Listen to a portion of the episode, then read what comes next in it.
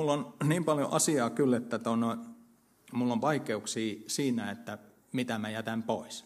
Tai mielessä on hyvinkin paljon ja minut te sen verran tunnette, että on, näin voi käydä.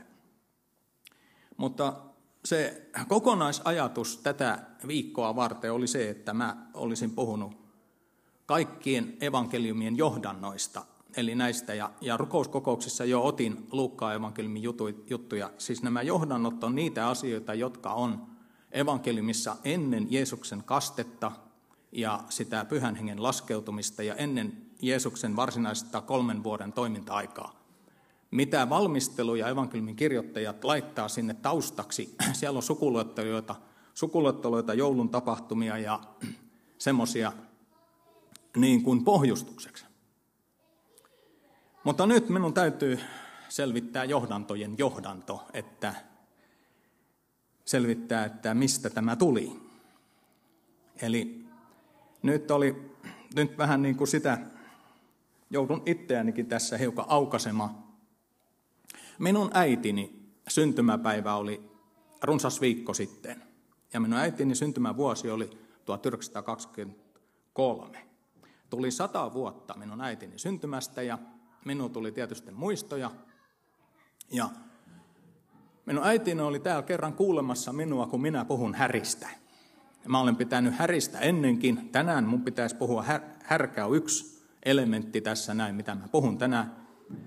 Äitini oli kuulemassa, minä puhuin silloin Moosesta, Herran palvelijaa. Minä vertasin siihen, kuin uskollinen palvelija se on. Se on niin kuin härkä. Härkä kiintyy isäntäänsä, härkä on kiltti ja pyyteetön palvelija ja koko elämänsä vaikka antaa Herran palveluksen ja sitten vielä lihansakin. Lihoiksi pistetään viimätteeksi. No Jeesus, Markuksen evankeliumin esitys Jeesuksen tehtävästä on tätä, että sitä voi verrata härkään. Ja siihen mä menen, kunhan nyt pääsen sinne. Mutta tämä, että mistä mulle näitä ajatuksia on tullut, niin kun mä vein mun enkeriäitiäni kotiin, niin autossa inkeri kysyi minulta, että mistä sinul on? Mistä sinulla on tuommoisia ajatuksia? Mis, koska sä olet kerjennyt tuommoisia ajattelemaan, kun sun lain kiiruo? Näin pyhämaalainen puhuu. Minäkin olen pyhämaasta ja Taunokin on pyhämaasta muuten. Kotoisin. Niin. Isäni sukulainen.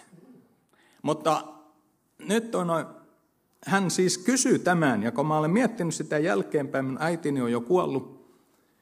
83-vuotiaana hän, hänestä, hän siirtyi toiselle puolelle rajaa, niin hänen kysymyksensä niin sisältö on mä ajattelin sen näin, se oli hyvä, että hän kysyi tuolla tavalla, niin siinä niin hän kunnioitti ja hyväksyi sen, että minä olen tämmöinen, että mulla on pää täynnä ajatuksia. Silloinkin, kun mä teen jotain muuta. Niin se, se kysymys tulee siitä, että hän ihmetteli, kuissa kerkkeet, kuis, mistä ne tulee ne ajatukset. Niin, silloin viimeksi, kun mä täällä puhuja oli se kastekokous, niin minä sanoin, että kun Jumala nostaa maas, maan ylös merestä, kolmas luomispäivä on tämä, niin samana päivänä kun se maa nousee sieltä merestä, niin siihen tulee siementä tekevät ruohot ja hedelmää kantavat puut ja kukkaset ja kaikki. Niin siinä ei aikailla, se tapahtuu kaikki samana päivänä, kun se ylös nouseekin. Ja tästä minä en sanonut sen enempää, mutta nyt voin sanoa sen, että mä olen löytänyt tästä semmoisen jutun, tässä on Jumalan toimintaperiaate yleensäkin aina. Jumalan toimintaperiaate on se, että hän ei nosta ketään kurjaa, köyhää loasta pelastuksen kalliolle ylös niin, ettei hän anna sille tehtävää. Etteikö hän anna sille sisältöä. Ja Jouko Neulanen joskus saarnatessaan täällä sanoo, että nuori mies on vailla tehtävää, vailla tarkoitusta, jos vaikka se olisi uskossakin, mutta jos ei se ole löytänyt kiinne kohtaa Jumalassa, jos ei Jumala ole puhunut sille, antanut sille tehtävää, hän on. Hän nääntyy, hän riutuu, hänellä ei ole tarkoitusta elämällä, hän on tyhjä niin kuin kuun maisema ilman elämän sisältöä. Elämän sisältö ja rikkaus Kristuksessa tulee samalla, samana päivänä periaatteessa, kun ihminen uskoon tulee. Ja tästä on esimerkkinä Paavalin kääntymys samana päivänä ja samoissa yhteyksissä, kun Paavali kääntyy ja nousee, löytää uskon. Hänelle sanotaan, sinä tulet viemään minun nimeäni pakanain Israelin lasten ja kuningasten eteen. Se on sinun kutsumuksesi. Ja samalla sanotaan, ne löytyy sieltä eri kohdista, sinut on valittu näkemään vanhurskaan, kuulemaan hänen äänensä, tuntemaan hänen tahtonsa. Paavali saa elämän sisällön siinä samassa, kun hänet nostetaan ylös. No, se rikkaus, mikä mulla tuolla ajatuksissa ehkä on, se on sitä elämän rikkautta Kristuksessa. Jaana lähetti terveisiä ja mä nyt nopeasti sanon, että Jaana muistuttaa minua siitä, sul harvenee toi päälaki. Sul harvenee toi päälaki. Ja tässä joku kohtelias sanoi minulle, että sä et ole muuttunut miksikään. Kiitos vaan kohteliaisuuksista. Me kaikille meille aika syy, meidän tämä niin kuin elämän rikkaus tai biodiversiteetti pään päällä harvenee. Ja sitten toi parturi kyllä sanoi, että täällä muualla sulla on kyllä leikkaamista koko raha edestä. Eli se, se juttu, että nykyään tietysti tämä on nyt vaan tämmöinen pieni ylimääräinen.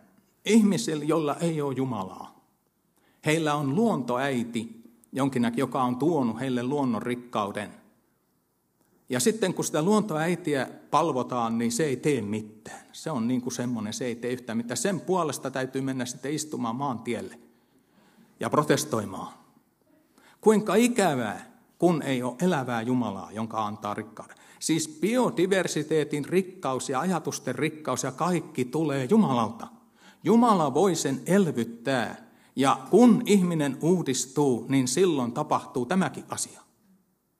Kun tulee uskoon ja uudistuu ja löytää elämän yhteyden Jumalaan, Jumalasta tulee elämän rikkaus kaikilla tasoilla, varsinkin hengellisellä puolella. Ja hengen elämän rikkaus just on se, joka Paavalin sai erittäin rikkaaksi toisillekin elämää ja evankeliumia levittäväksi henkilöksi.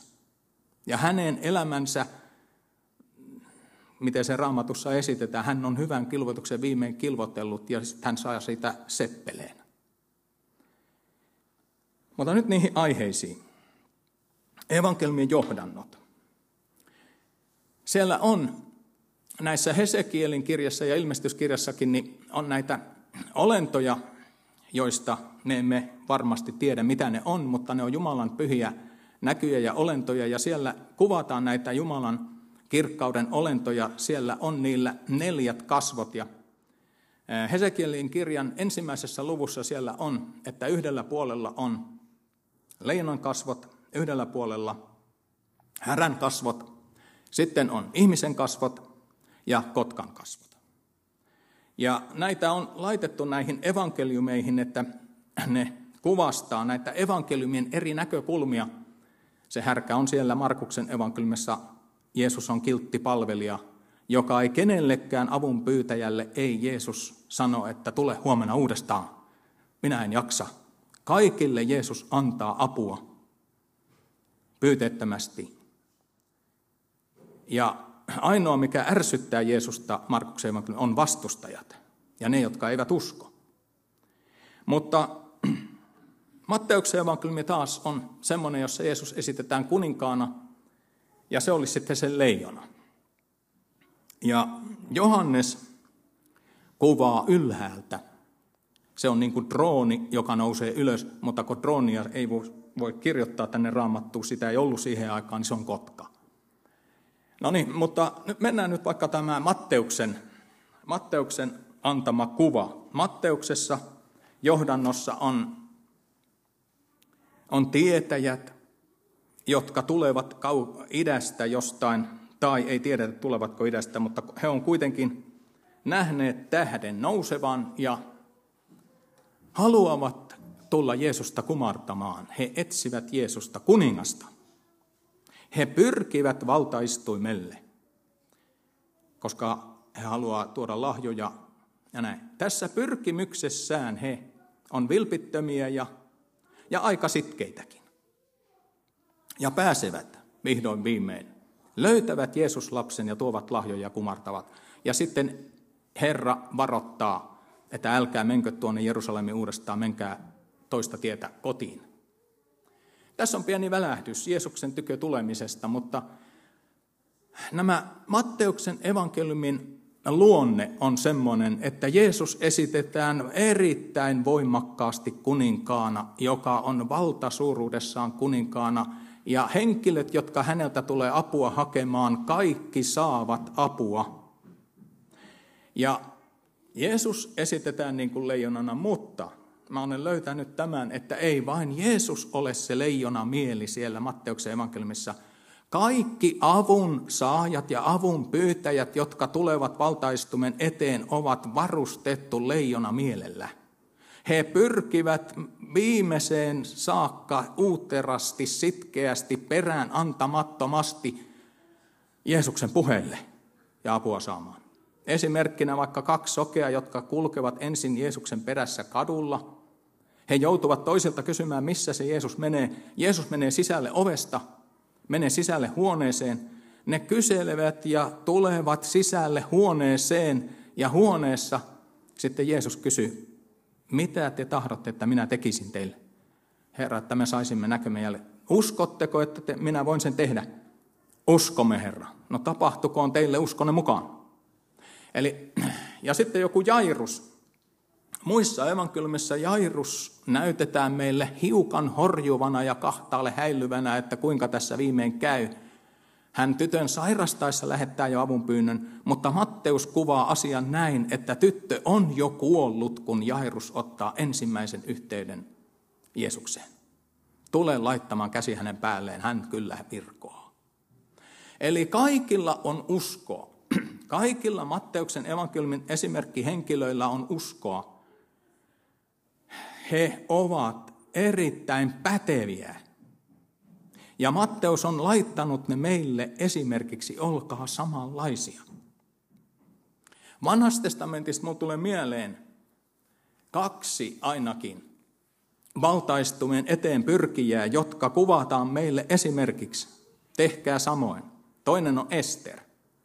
Esterillä on niin tärkeä asia tulla valtaistumeen eteen, että minä tulen, vaikka se olisi minun viimeinen teko. Minua ei ole kutsuttu sinne, ja jos sinne kutsumatta mennään, niin voi käydä niin, että kuningas, jos ei olekaan suopea, niin siitä menettää päänsä. Mutta kun asia on niin tärkeä, hänen kansansa on tuhoutumaisillaan. Hänen täytyy mennä, ja hän menee kaikesta huolimatta. No sitten toinen henkilö, joka vanhassa testamentissa on hyvä, hallitsijan eteen tuleva ja ottaa sanoja vielä mukaan, se on Juuda. Ja Juuda on leijonamieli ja Juuda on leijona. No Juudan leijona raamatussa niin viittaa usein Jeesukseen. Jeesus on Juudan sukukunnasta. Mutta myös Juuda on leijona. Ja kun Juudan elämää me katsomme, niin hän ei ole mikään loistoesimerkki. Hän ei ole niin kuin veljensä. Hän on synnin siteissä. Ja sitten siellä tapahtuu hänen perheelämässään semmoista, no taustaksi nyt vähän, Juudan sukukunta tulee johtavaksi sukukunnassa Israelissa voimallisemmaksi veljensä. Mutta ei heti Juudan suku ole sellainen. Ensimmäinen poika on ihan kelvoton, Jumala antaa se kuolla, ja seuraavakin kuolee. Ja sitten siinä tapahtuu semmoista asiaa, että mä en viitti niitä nyt kertoa, mutta Juuda toimii väärin miniänsä Taamaria vastaan, ja sitten kun hänet paljastetaan siitä, ja se tulee se asia hänen eteensä, niin Juuda tunnustaa, hän on oikeassa minua vastaan. Hänellä on synnin tunnustus. Ja tätä ei tehnyt esimerkiksi fariseukset siellä Jeesuksen edessä, kun Jeesus kirjoittaa maahan ja nainen on syytettynä aviorikoksesta, he menevät pois yksi toisensa jälkeen. He on Jeesuksen edessä ja heidän omatuntonsa todistaa heidät syylliseksi ja sitten he lähtee pois. Tätä ei Juuda tehnyt. Ja tämä muutos, mikä Juudassa tapahtuu, tämä on ensimmäinen merkki, että leijona murtaa kahleensa. Ja sitten se tapahtuu lopullisesti, kun Juuda menee. Hän ei tiedä, että se on veljensä Joosef, mutta hän menee siis Egyptin valtian eteen, että me emme voi mennä kotiin. Benjaminin täytyy tulla meidän mukaamme. Me, hän ei voi jäädä kotiin. Minulla ei ole mitään oikeudellisia vaatimuksia. Jumala on näyttänyt palvelijasi syyllisyyden. Minulla ei ole mitään semmoista, että minä voisin vaatia, mutta sinun täytyy kuulla, että tässä on tämmöisiä piirteitä, että isä ei kestä enää surua yhtään. Siis tämmöisiä sanoja ottaa mukaansa ja menee ja sanoo ne niin siinä on jotakin sellaista, joka murtaa leijonan kahleet ja leijona pääsee leijonaksi. Ja Juudasta tulee sukukunnan johtajanaan semmoinen, että hän, Juudan sukukunta, ohittaa tuon Ruupenin sukukunnasta ja hänestä tulee johtava sukukunta, joka sitten menee kaikkialle etunenässä. Se laitetaan siinä marssijärjestyksessäkin kärkeen. Juuda esittää meille esimerkin, kuinka Jeesusta lähestytään.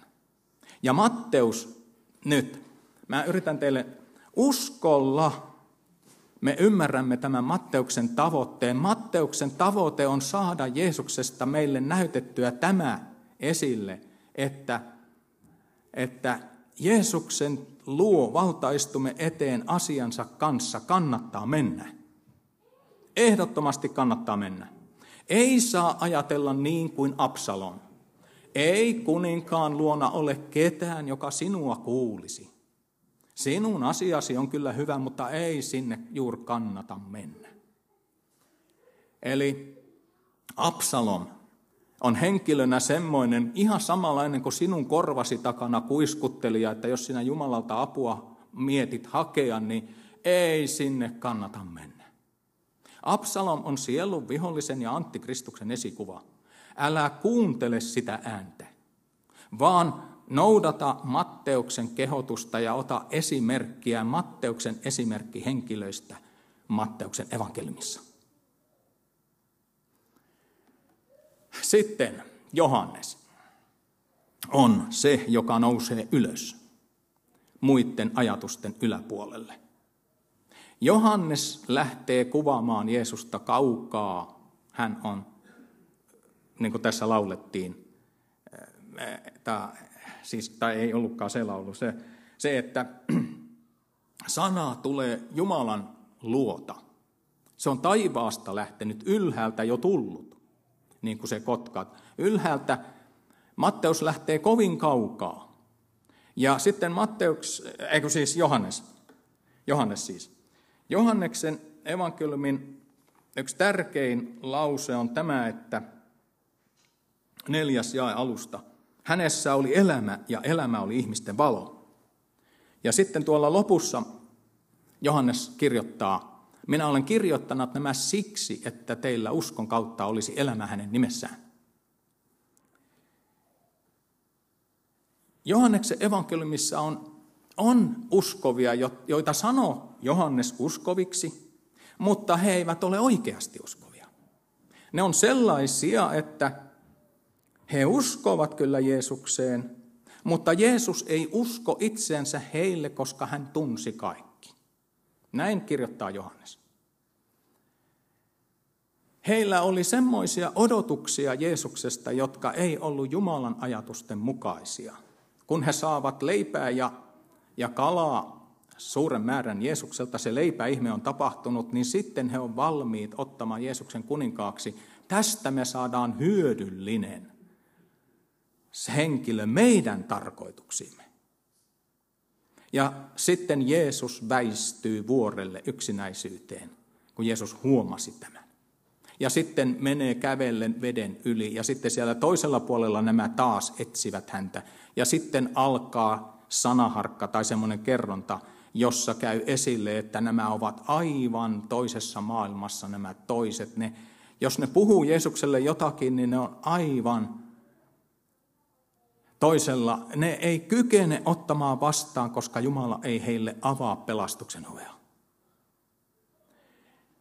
Silloin kun Pielavedellä oli Anopilla kissa ja se sai poikasia neljä, siitä on monta vuotta aikaa vielä, vielä meillä on yksi niistä vieläkin, ja osa poikasista on lahjoitettu muualle. Silloin mä näin, kun emokissa kulkee lattialla ja ne kissanpoikaset oli näitä kahden nyrkin kokoisia semmoisia. Ne välillä väsähti ja nukkui jossakin ja sitten kun ne oli innostuneella päällä, niin ne kaikki repi sitä emokissaa leikkimään. Yksi roikkuu hännässä ja toinen jalassa ja yksi parrassa. Ja semmoisen näköistä se kävely oli. Ja, ja mitä teki emokissa, kun ei se vittinyt sähähtää niillä, niin emokissa hyppäsi ylös silityslaudan päälle ja pisti pitkälleen ja rupesi nukkumaan siinä. Ja kissanpoikaset joutuu tappelemaan keskenään. Niin tämä vaan tuli mun mieleen. Jeesus nousee vuorelle yksinäisyyteen ja jättää sen kansanjoukon sinne toistaiseksi. Hän ei, Jeesuksella, hän yrittää niissä puheissa ja Johannes tuo sitä esille, että mikä vaikeus Jeesuksella on saada ne uskomaan oikein. Matteus tuo meille, että käyttäkää uskoa ja tulkaa valtaistumen eteen. Jeesus Äh, Johannes kuvaa tätä, että koittakaa nähdä Jeesuksessa elämä. Ja sillä tavalla elämä, että se elämä on teille ainoa elämä. Ei se ole yksi vaihtoehto tai joku valttikortti, jonka pistätte takataskuun ja sitten tarvittaessa käytetään. Vaan Jeesus on ainoa tie elämään. Se on minun ainoa mahdollisuuteni ja minä otan sen. Ottakaa mallia korkeaveisun morsiammesta, kun se sanoo näin. Mä sen muistaakseni laitoin tämän yhden merkin tänne, että mä löytäisin sen. Sen. No, ei tainnut onnistua sekään, mutta siellä on suunnilleen näin. Hän välillä joutuu, joutuu nyt mä löysin sen. Se korkea veisu, se on kolmannen luvun tossa, että se morsian hukkaa rakkaansa tilapäisesti. Silloin päätin, minäpä nousen ja kiertelen kaupunkia, sen katuja ja torella, toreja. Etsin häntä, jota sieluni rakastaa, minä etsin häntä, mutta en löytänyt. Minua vastaan tulivat vartijat, jotka kiertävät kaupunkia. Oletteko nähneet häntä, jota sieluni rakastaa? Tuskin olin kulkenut heidän ohitseen, kun löysin hänet, jota sieluni rakastaa. Minä tartuin häneen, enkä päästänyt häntä ennen kuin olin vienyt hänen, hänet äitini taloon, kantajani kammioon. Tee sinäkin Jeesukselle näin. Kun sinä löydät Jeesuksen, talleta, ota, pidä kiinni, vie äitisi kotiin, äläkä ikinä irroita. Sinä saat aarteen ja elämän ja ainoan elämän Jeesuksessa. Tämä on se, niin se tarkoitus. No, nyt mä olen päässyt jo Johanneksen. Jäljellä on sitten enää tämä härkä. Ja jos mä vedän tämä yhteen kyytiin, niin saattaa käydä niin, että mun ääni väsyy. Niin mä ehdotan, lauletaan joku välissä, mä käyn ottamassa vettä, ja sitten mä lähden tuohon härkään. Sopiiko? Mikä se laulu Jeesus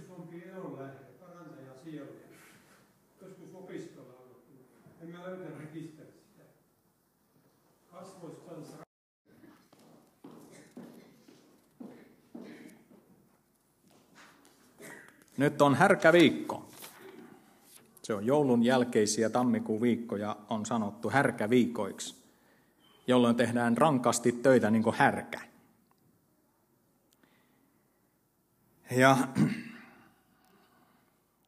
Silloin joskus, kun mä tästä härästä puhuin, niin mä puhuin sillä tavalla, kun mä puhuin, mä vertasin sitä Moosekseen, joka on Herran palvelija. On toinenkin henkilö, jota sanotaan Herran palvelijaksi, se on Joosua. Ja Joosua on aina vaan Herran palvelija. Vaikka hän kukistaa 31 kuningasta, Kaananin maan kuningasta, niin hän on aina vaan Herran palvelija. Ei Herran palvelija nimitys ole mikään huono nimitys. Ja ne kuninkaiden arvonimet ja nimitykset, ne oli mitä toinen toistaan hienompia, että minkä alueiden kuninkaita ne olivatkaan Kaananin maassa. Mutta härästä on semmoinen nyt, että minulla on tietty vaikeus. Minä en ole elänyt härkäaikakaudella. Mä en tiedä mitään härän valjastamisesta. Mä olen kuullut vain jotain vanhoja juttuja. Ja tässä tulee yksi semmoinen vanha juttu, mikä äitini on kertonut jostakin pyhämaalaisesta. Pyhämaas oli jollakin miehellä härkä. Ja se mies oli yksinkertainen vähän. Ja se tuli kaupunkiin markkinoille. Härkä toi kuorman myytäväksi ja sitten piti lähteä takaisin. Ja sitten se löi sitä härkää, eikä härkä lähde mihinkään. Sitten se lyö toisen kerran ja lyö ehkä kolmannenkin kerran, niin sitten uuskaupunkilainen mies tuolla torilla sanoi, että älä lyö sitä. Mä kutsun poliisin.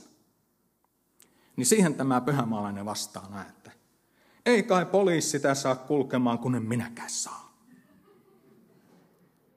Mä en tiedä härän valjastamisesta ja mitään, mistään, mutta sitten Savosta mun Anopilta olen kuullut, että semmoinen sanonta, jos on hankala ihminen, joka on aina vastaan, aina hangottelee vastaan ja tekee kiusaa ja on hiertäjä, niin se on härän aisa. Senkin härän aisa.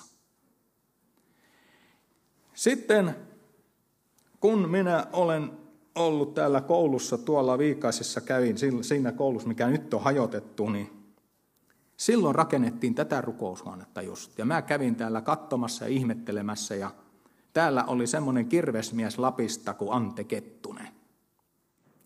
Ja se Ante Kettunen rakensi täällä, ja, ja sitten se kertoi jotain minullekin, mitä täällä oli tapahtunut. Se sanoi näin, tänne tuli joku mies, joka pyysi esirukousta. Ja se tullessaan sanoi, minä olen suuren härän alla. Ja sitten Ante Kettunen sanoi, mitä lie mies tarkoittanut? No sitten mä olen kuullut, että Pialavedellä siellä jossain Savossa, niin joku on todistanut kokouksessa näin, että suuren härän ajamana minä tulin uskoon. No, nyt te tiedätte, että hätä taipuu, että hädän, mutta ei täällä mitään D-kirjanta käytetä, niin sen takia se muuttuu häräksi. Mutta ei ole tuulesta temmattua tuo, että suuren härän ajamana minä jouduin siihen ja siihen ahdistukseen, nimittäin psalmi 22. Siellä on toistuvasti tämmöistä. Psalmi 22 on kirjoitettu Daavidin ahdistuksissa – hän on niin kuin piiritettynä ja maanpakolaisena jossakin ja erittäin ahdistettu. Sitten sitä on verrattu sitä psalmia, se on ihan niin kuin Jeesuksen ketsemaanen tuskat ja ristin kuoleman läheisyyden vaikutelma. Ja siinä on tämmöisiä sanontoja. Paasanin härät piirittävät minua. Minua vastaan ärjyvät kita-ammollaan leijonat. Pelasta minut villi härkäin sarvista. Tämmöisiä lausuntoja ja koiran kielistä ja mitä kaikkea siellä on. Eli ahdistunut ihminen näkee niin kuin hengessään, että härät piirittävät hänet, hänet ja ovat valmiina puskemaan. Väkevät sonnit, härät. Eli ihan raamatullista. No niin, härkä vetojuhtana. Ja mitä se tarkoittaa toi härkä erotuksena sonnista? Ja mikä se härkä on? Kun kolme kasi käännöksessä ainakin, niin härkiä tuotiin uhrieläimeksi. Ja laki on tämmöinen, että uhrieläintä ei saa leikata ja sitä ei saa runnella eikä viottaa millään tavalla. Sen täytyy olla täysin puhdas, täysin terve, täysin. Ei mitään silmin havattavaa vikaa ei saa olla. No, mä ymmärrän sen näin, että vetojuhtaksi käytetty eläinhärkä ei välttämättä ole leikattu. Mutta se, jotkut niistä on leikattuja, että ne olisi kiltimpiä, säyseämpiä ja tottelevaisempia. Sitten kerrotaan näin Jesajan ensimmäisessä luvussa. Härkä tuntee isäntänsä aasi, härkä tuntee omistajansa aasi isäntänsä seimen, mutta minun kansani ei ymmärrä, minun kansani ei tunne minua. Ja sitten Jumala valittaa, että miksi Jumalan kansa ei tunne, miksei se kiinny Herransa niin kuin härkä kiintyy isäntänsä. Ja mä arvelen näin, kun en minä mistään tiedä, kun en ole härkäaikakaudella elänyt, että härkä on semmoinen, mitä vanhemmaksi se tulee, niin sitä tottuneemmaksi se tulee siihen työhön, mitä se on opetettu. Sitä kiltimmäksi se tulee. Sitä säyseämmäksi. Ja sitten sanotaan näin, että joku siellä, joku lehmä tai härkä on totutettu mielellänsä puimaan. Niin sitten se tekee mielellään sitä työtä, mihin se on opetettu. Sitten se, kun se on kiintynyt siihen hommaan, mitä se tekee, niin se ei ajattele mitään monimutkaisia. Se on niin kuin, mä olen niin kuin lehmä puu al, mä en ajattele mitään, sanoi Heili Laaksonen jossain runossa. Se ei ajattele mitään vaikeita. Se vaan, jos se on laitettu puimaan, eli menemään jollain tukin kanssa yli lyhteistä tähkistä niin, että jyvät lähtee irti akanoista, tai jos se on äästämässä tai kyntämässä, se on äärimmäisen yksitoikkoista, yksinkertaista työtä, aina vaan samaa työtä. Se ei koskaan ajattele, että tämä on tyhmää työtä, että en mä enää tämmöistä tee. Se tekee sitä, mitä se on laitettu tekemään uskollisesti, eikä se muuta tekiskään. Eli tässä on niin jotain semmoista, että meidänkin, kun me Jumalaa palvelemme, Jeesus oli tämmöinen Markuksen evankeliumissa. Ja sitten Markuksen evankeliumin lopussa heitetään meille tämä, että olkaas te välillä härkiä. Tai se härkänä olemisen osa on siirtynyt meille. Seurakunnassa on moninaisia palvelutehtäviä ja muita. Ja kun me Herralta jonkun palvelutehtävän saamme ja siinä olemme, me kiinnymme siihen niin, että emme muuta tekiskään. Eikä meidän tule ajatella, että onko tämä hyödyllistä, vaan minä teen tätä, mitä Jumala on minut laittanut tekemään. Olla uskollinen siinä. Härkä ajattelee siis yksinkertaisesti tai se ajattele mitään, sanotaanko näin. Härkä on siis sellainen. No sitten sanotaan näin, että siellä sananlaskujen 7. luku 22, siellä puhutaan nuorukaisesta, joka menee semmoiseen paikkaan, mihin ei saisi mennä. Älä lähesty vieraan vaimon taloa, älä mihinkään porton majaan mene, sitä varoitetaan. Ja sitten kun se menee sinne, niin sanotaan näin, niin se menee sinne, niin kuin härkä teuraaksi, niin kuin hullu jalkaraudossa kuritettavaksi. Eli härkä voi mennä teuraaksikin niin, ettei se vastustele. Näin, näin tässä, tämmöinen tulee tässä ilmi. No, luinpa, kerron nyt sitäkin edes lyhyesti, luin maaseudun tulevaisuudesta, että kosherlihaa ei saisi Suomessa enää teurastaa, pitää mennä Saksaan, koska se on eläinsuojelun vastaista tainnuttamatta teurastaa eläintä sillä tavalla, että vedetään veitsellä nopeasti kaulavaltimo poikki. Näin ne tekee juutalaiset ja islamilaiset niissä erikoisissa rituaaliteurastuksissa, joka on raamattuun kirjoitettu, että teurastakaa se, kosres, kos, se heidän lihansa tällä tavalla. Siis ei mitään sähkötainnutuksia eikä tämmöisiä. No, minusta se on joutavaa. Ja sitten se perusteli se juutalainen sitä, että olisi heille, te heille tarttisi suoda tämä oikeus teurastaa Suomessakin tällä tavalla, koska eläin ei kärsi siinä ollenkaan. Se menettää siinä samassa tajuntansa, kun kaulavaltimo katkaistaan.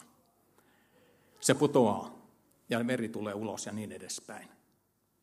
Ja sitten siinä oli vielä tämä, että se heidän kosher-teurastusta ei voi villille ja semmoiselle tutun, semmoiselle eläimelle edes tehdä, joka ei päästä lähelleen. Se täytyy olla semmoinen, että siihen täytyy päästä lähelle tunnustelmaan, missä se on, ja sitten nopeasti se tehdä.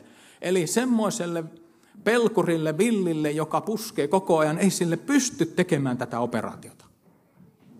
Tai sitten pitää olla jotain, jotain semmoisia, mitä ne nyt, no, minä olin tuolla katukirkossa ja kerroin näistä, ja Kesälahden Matti neuvoi minua, että kun hän tietää näistä asioista hänen, mutta en, mä nyt siitä sen enempää.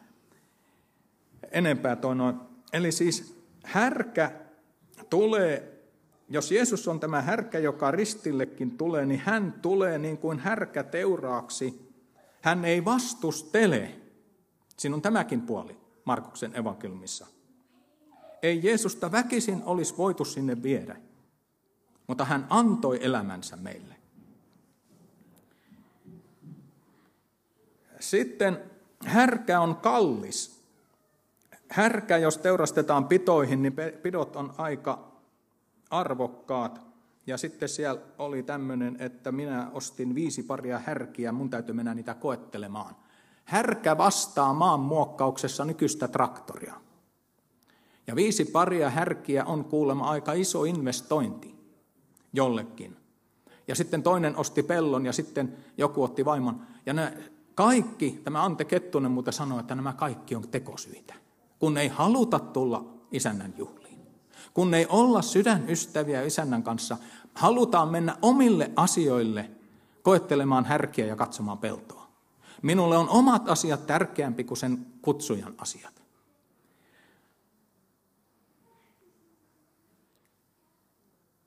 Sitten härkä vetojuhtaja, no, ja se on tässä Markuksen evankeliumissa. Niin härkä on vetojuhta siinä Markuksen evankeliumissa heti alusta saakka. Ja Markus aloittaa evankeliumin niin lyhyesti kuin mahdollista. Siellä ei ole mitään sukuletteloita, ei alkuliturgioita, vaan siellä on vaan näin, että Jeesuksen äh, Jeesuksen Jumalan pojan evankeliumin alku. Ja siinä on kaikki. Ja sitten lähdetään suoraan kertomaan, mitä Jeesus teki. Härkävankkurit lähtee välittömästi eteenpäin Markuksen evankeliumissa. Ta- riivaajat lähtee ulos. Ihmeitä tapahtuu. Lukuisia ihmeitä tapahtuu. Ja evankeliumi vaikuttaa voimallisesti Markuksen evankeliumin alusta saakka. No niin, nyt nämä evankeliumin kirjoittajat, kun ne evankeliumia tyylilajinaan, evankeliumi on siis kirjallisuuden laji, joka korostaa Jeesuksen elämää. Kaikki kirjoittajat ovat sellaisia, että ne haluaa Jeesuksen tuoda niin keskeisesti ja hyvin esille kuin mahdollista. Jeesus on siinä kuvan keskellä. Ja nämä kirjoittajat, jos itsestään on pakko jotakin sanoa, niin pistävät itsensä mahdollisimman sivulle ja ohi mennen sanovat itsestään jotakin. Markus ei muuten mitään. Tai jos on jotain, niin sekin on semmoinen nolotilanne, että hän joutuu Ketsemanessa pakenemaan ilman vaatteita, kun häneltä revittiin vaatteet. Jos hän on se henkilö. Ja Johannes laittaa itsensä sivuun niin, ettei sano itseään edes nimeltä. Ja Matteuskin puhuu itsestään kolmannessa persoonassa. Eli kaikki haluavat sivulle ja Jeesukselle kaikki huomio ja Jeesuksen elämän tarkoitus niin hyvin ja vakuuttavasti esille kuin mahdollista. No sitten Markus on Herran palvelijana nyt Markus tämmöisessä tilanteessa, että mitä hän pistää valmisteluksi evankeliumin alkuun, niin Markus ratkaisee sillä tavalla, että ei pistetä mitään. On vakuuttavampaa ja parempaa, että minä esitän asian niin, että ei mitään ylimääräistä, vaan lähdetään suoraan kertomaan Jeesuksen monista ihmeistä.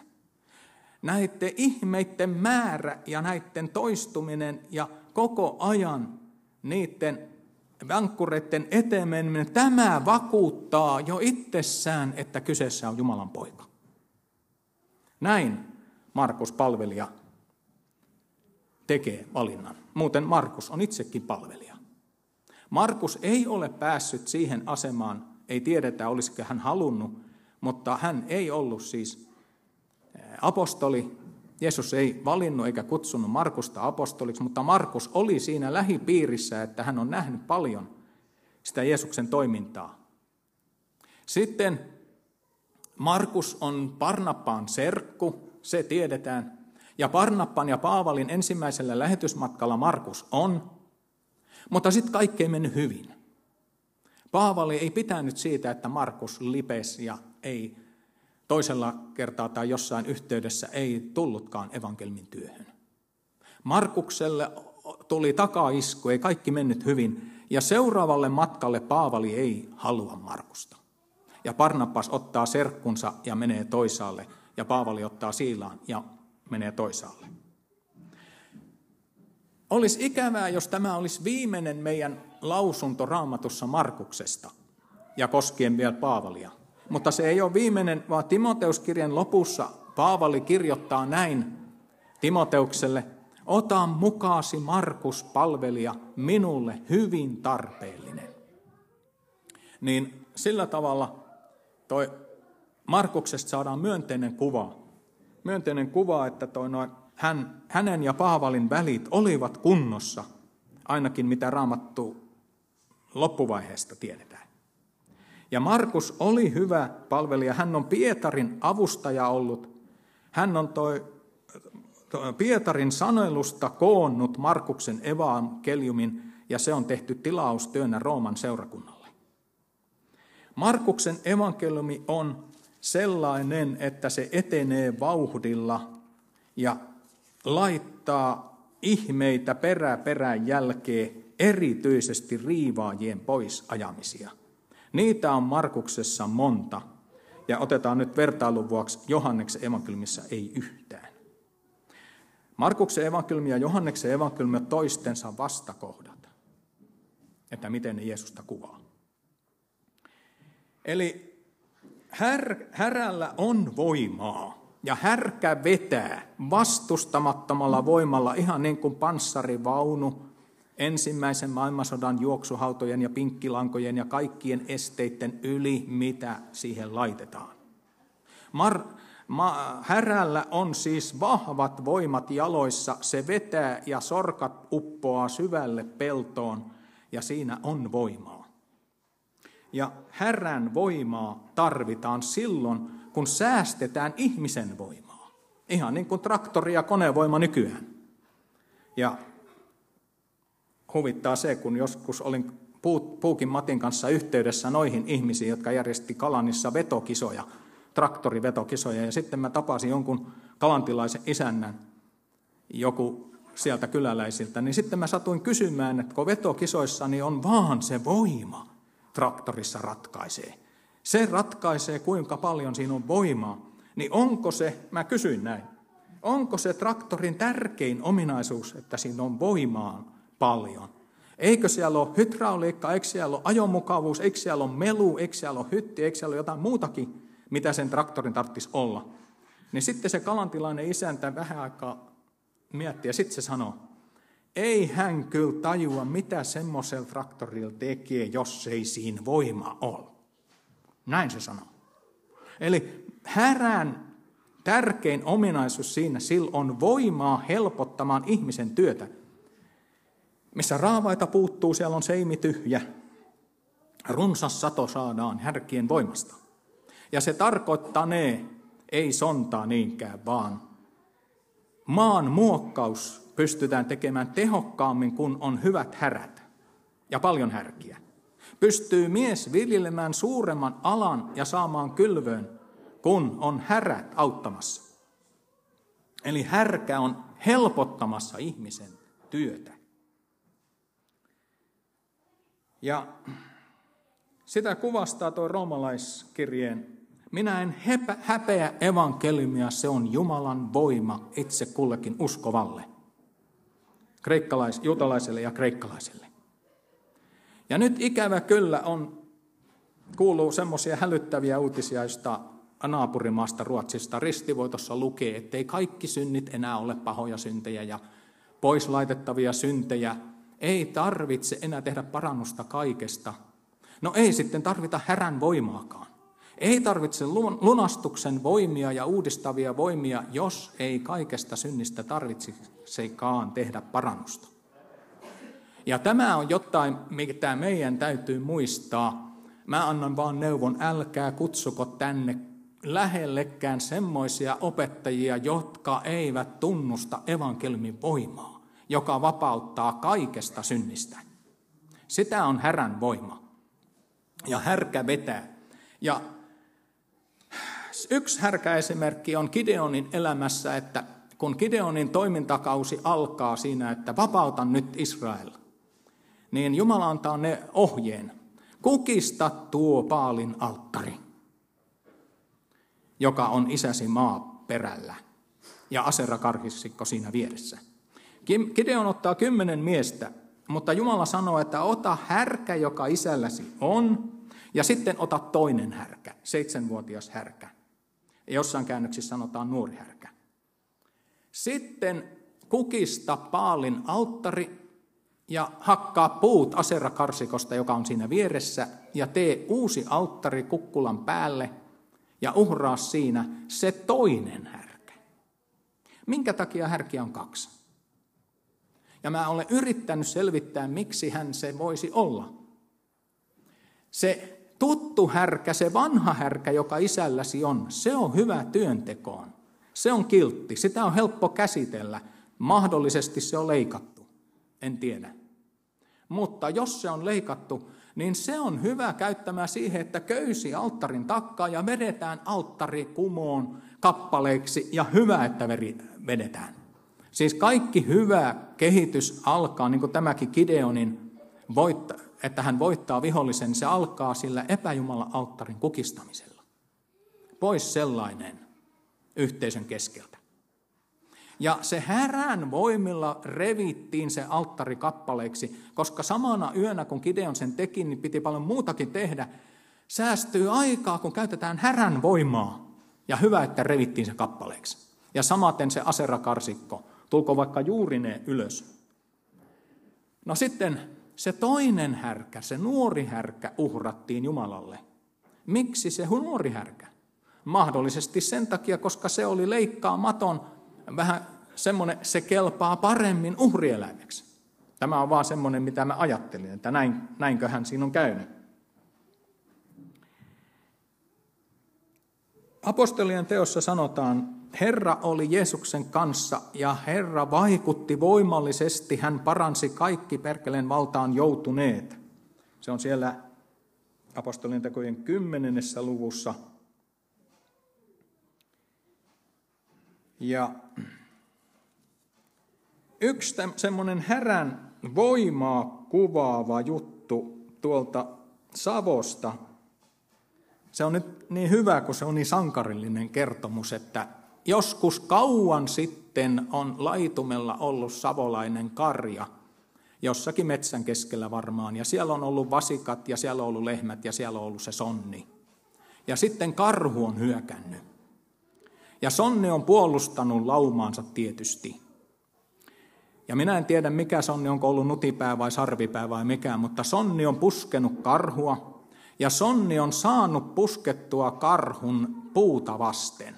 Ja piti ja rutisti karhua puuta vasten, eikä päästänyt irti. Ja karhu repi Sonnia, minkä pystyi, ja lopputuloksena ja seurauksena oli, että molemmat kuolivat. Karhu varmaankin ilma loppui karhusta tai sitten rintakehä meni rikki ja sitten sonni menehtyi verenhukkaan. Mutta periksi ei antanut. Ei ole sonnikaan helppo voitettava, kun sillä on kerran voimaa. No, tämä härän voima on siis evankeliumin voima. Ja Jeesus on se härkä. Mutta löytyy toinenkin näkökulma Markuksen evankeliumiin. Ei vain Jeesus ole se härkä, vaan evankeliumin voima Markuksen evankeliumissa on se härkävankkuri, joka menee eteenpäin varmasti ja vakuuttavasti. Ja menee koko ajan eteenpäin mistään vastuksista välittämättä. Tämmöisen kuvan saa, kun luette Markuksen evankeliumia. Siellä tulee tämmöisiä juttuja, juttuja, että kun minä en ole siis mikään härkäohjaaja, ja nyt minä olen niin kuin hengellisessä työssä, minä puhun teille näitä asioita. Täällä on olemassa evankeliumin härkä täällä salissa ja mä en tiedä mitä se tekee. Tehköön mitä tekee, minä hoidan oman asiani. Mulla on ohjakset irti siihen härkään. Jos se teissä vaikuttaa jonkun asian, vaikka jonkun ihmeen, niin se on Jumala, joka sen tekee. Härkä on niin kuin irrallaan. Evankeliumin härkä menee eteenpäin ihmisestä piittaamatta, kun Jumala on niin sanonut. Ja Markuksen evankeliumin lopussa tämä asia tulee hienosti esille. Mä luen sen lopun katkelman. Myöhemmin Jeesus ilmestyi yhdelle toista opetuslapselle heidän ollessaan aterialla. Hän moitti heidän epäuskoon ja heidän sydämensä kovutta, kun he eivät ole uskoneet niitä, jotka olivat nähneet hänet ylösnousena. Hän sanoi heille, Menkää kaikkialle maailmaan ja julistakaa evankeliumia kaikille luoduille. Joka uskoo ja saa kasteen, pelastuu, mutta joka ei usko, se tuomitaan kadotukseen. Nämä merkit seuraavat niitä, jotka uskovat. Minun nimessäni he ajavat ulos riivaajia, puhuvat uusilla kielillä, nostavat käsin käärmeitä. Jos he juovat jotakin kuolettavaa, se ei vahingoita heitä. He panevat kätensä sairaiden päälle ja nämä tulevat terveiksi. Kun Herra Jeesus oli puhunut heille, hänet otettiin ylös taivaaseen, hän istuutui Jumalan oikealle puolelle. Opetuslapset lähtivät ja saarnasivat kaikkialle, ja Herra toimi yhdessä heidän kanssaan vahvistaen sanan sitä seuraavien merkkien kautta. Huomasitteko tämä viimeinen ja viimeiset lauseet? Herra vahvisti evankeliumin sanan ja merkit ja ihmeet ja nämä tapahtui. Härkä oli liikkeellä. Ja ihmiset hoitivat vaan sanan julistamisen. Eli Jumala hoitaa sen oman osansa näillä härän voimilla ja me ihmiset hoidamme oman osamme. Tämä löytyy tästä tämä ajatus. No, vielä tästä on, mulla on vieläkin tässä sanottavaa mun aikataulu taitaa mennä ihan sopivasti. Eli ei, ei välttämättä minulla ole niitä härän ohjaksia. Ja Markuksen evankeliumissa muuten käy semmoinenkin esille, että Jeesus sanoi niille parannetuille joillekin, että älkää puhuko tästä. Älkää tehkö tästä sensaatiota niin, että puhutte jokaiselle. Kun hän jonkun parantaa, niin, niin älä kerro tästä. Jonkun pitallisenkin hän siellä parantaa, niin ei ne uskoneet, vaan ne menivät ja kertoivat. Ja sitten tuli tämmöinen ilmiö, että Jeesus ei voinut mennä sinne paikkakunnille, vaan Jeesuksen piti oleskella paikkakuntien ulkopuolella, ja joka puolelta tultiin hänen tykönsä. Ja valtavasti sairaat tulivat pyytämään, että paranna, ja kaikki hän paransi. Ja nyt Markuksen evankeliumin se, se piirre on just se, että Jeesus kiltisti noudattaa kaikkia, että jos häneltä pyydetään, riittää näille ihmisille se, että he pyytävät, niin Jeesus auttaa. Ja he pyytävät arkielämänsä asioita. Näitä ihan tavallisia asioita, terveyttä ja voimaa, ja heille Jumalan valtakunta auttaa heitä. Nyt se kotka on tuolla ylhäällä ja, ja kuningas on valtaistumella, ne on vähän niin kuin etäällä, mutta härkä on hyvin maanläheinen. Härän sorkka uppoaa maahan, peltoon tai vaikka lätäkköön, ja se sorkka leviää silloin, kun se on menossa alaspäin, ja se jarruttaa sitä alaspäin menemistä, ja sitten kun se tulee ylös, niin se menee suppuun ja tulee helposti pois maasta. Eli siis härällä on hyvä pito pellossa. Härkä on maan läheinen, ja se voima kohdistuu hyvin lähellä maata. Se on siis hyvin arkinen tässä ja nyt. On olemassa semmoista hiukan vääristynyttä Herraan uskomista, että Herra kyllä minua auttaa joskus taivaassa, mutta ei nyt kannata Herraa pyytää apua. Ei nyt näissä arkiasioissa ei Jumala auta, mutta kyllä minä uskon ja kyllä minä uskon, että joskus hamassa tulevaisuudessa jossain taivaassa sitten Jumala minua Tämä on hiukan vääristynyttä tätä härkää ajatellen. Härkä on nyt. toimessa. Evankeliumin voima on nyt voimassa. Me voimme siihen, siihen voimme pyytää apua ja taivas auttaa meitä, on asia mikä tahansa. Nyt vielä, vielä mulla on toi jotakin, jotakin tuosta, ehkä tämä on nyt sitten se viimeinen, viimeinen juttu, että mähän sanoin, että siellä ne olennot Hesekielin kirjan ensimmäisessä luvussa, siellä on härän kasvot, leijonan kasvot, ihmisen kasvot ja kotkan kasvot. Näin suunnilleen. Sitten luvussa 10 on taas olennot, ja Hesekielin luvussa 10 tapahtuu sellaista, että Jumalan pyhyys vetäytyy Jerusalemin temppelistä. Luvussa 10 Hesekielissä on leijonan kasvot, kerubin kasvot, ihmisen kasvot ja kotkan kasvot. Härän kasvot ovat muuttuneet kerubin kasvoiksi tällä välillä. Ja sitten Hesekielin kirja päättyy siihen, ja siellä loppuluvuissa, no siinä on Israelin tuomiota, ja sitten on, on näitä, ja tehdään uusi temppeli, ja alkaa uusi Jumalan palvelus. Ja sitä kerrotaan hyvin pitkästi. Ja Hesekielin kirjan loppuosa on minulle henkilökohtaisesti se on kaikkein vaikeinta osaa raamattua ymmärtää siitä paljonkaan. Mutta sen mä ymmärrän, että se tarkoittaa Israelin tulevaa armoihinsa ottamista, jotakin tuhatvuotisen valtakunnan asioita, miten hyvin silloin asiat on. Mutta miksi härkä putoaa pois kymmenennessä luvussa?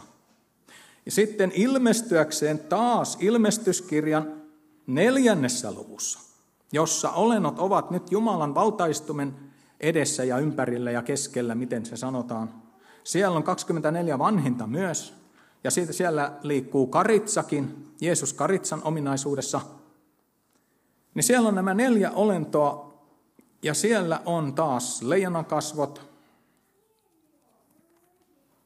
nuoren härän kasvot, kotkan kasvot, ja oliko se nyt kerupin kasvot vai ihmisen kasvot, en muista, mutta voitte itse tarkistaa. Härkä taas ilmestyy ilmestyskirjassa. Miten tämä on selitettävissä tai mitä? Nyt mun täytyy sanoa, että minä en voi väittää enkä sanoa, että mä tiedän tämän varmasti. Meillä kävi semmoinen Pauli Karppinen, kävi Pialavedellä ja se on siellä muuten YouTubessa on näkyvissä. Hän puhui näistä neljästä olennosta ja puhui sitä, että mitä ne hänelle hengellisesti puhuu. Hänkin sanoi näin, että hän ei tiedä, mitä nämä ovat. Mutta tässä nyt on käynyt esille, että Jeesuksen olemus on näissä kaikissa olennoissa näiden kasvoissa. Mutta miksi nyt sitten Hesekielin kirjan kymmenennessä luvussa putoaa pois härän kasvot, että ne ei olekaan enää siellä? Se löytyy tästä tekstistä, minkä mä äsken luin. Markuksen evankelmin lopussa. Toisiksi viimeinen jae on näin. Kun Herra Jeesus oli puhunut heille, hänet otettiin ylös taivaaseen ja hän istuutui Jumalan oikealle puolelle. Markus ei Markuksen evankeliumissa yhtään kertaa käytä tätä nimitystä Herra Jeesus muuta kuin tässä. Tässä yhdessä ainoassa kohdassa on Herra Jeesus. Aina aikaisemmin täällä on Jeesus. Nyt on muuttunut ylösnousemuksen jälkeen. Hänestä on tullut Herra Jeesus. Täällä maan päällä kulkeva Jeesus on Jeesus. Hän on niin kuin härkä. Hän palvelee, hän palvelee, hän palvelee. Sitten hän antaa lihansakin vielä meille syötäväksi, pistetään se härkä lihoiksi. Ei enempää voi kukaan tehdä toisen hyväksi. Sitten hän on Herra Jeesus ylösnousemuksen jälkeen. Härkä lakkaa olemasta härkä. Jeesus ei ole enää härkä näissä Markuksen evankeliumin kahdessa viimeisessä jakeessa. Hän on ylösnoussut Herra. Ei ole enää härkä. Taivaassa kun me kohtaan, niin mä olen kallistuvainen tähän ajatteluun, että Jeesuksessa ei ole härkä ominaisuutta enää. Ei hän enää ole meidän passaaja. Ei hän ole meidän juoksupoika. Hän on Herra ylösnoussut ja erittäin korkeaan asemaan laitettu maailman kaikkeuden valtias. Eläväksi tekevä henki ja niin edespäin. Mutta härkä on edelleen ilmestyskirjan Se härkänä oleminen siirtyy meille. Me olemme siellä ilmestyskirjan neljännessä luvussa siellä ihmettelemässä, että, että mekin saamme olla täällä, jos meillä uskoa on. Ja jos me olemme uskoa osoittaneet, jos emme olemme palvelleet, jos meissä on härnän ominaisuus esille päässeet, päässyt, niin me olemme niitä härkiä. Niin, jos. Jos meillä on siis uskoa. Emme, ei me ole mitään kotkia eikä leijonia, jos meillä ei ole uskoa. Jos ei leijonamieli meissä ole ja valtaistumen ääreen me emme tule, ei meistä tule leijonaa. Jos me emme nouse uskon siivillä ylös, niin me emme ole mitään uskon kotkia. Ja jos me emme palvele niin kuin härkä kiltisti palvelee evankeliumiin hengessä, me emme ole härkiä. Mutta meillä on mahdollisuus tavoitella sitä, mikä Jumala on meille kutsunut. Eli siis päästä tuohon, että me pääsemme härän asemaan, joka on Herran palvelijana aika arvokaskin asema, niin kuin mä tuossa Joosuan kohdalla totesin. Nyt mä pääsin loppuun. Ja kello on puoli otetaan se laulu, mikä oli varattu siihen ja niin edespäin.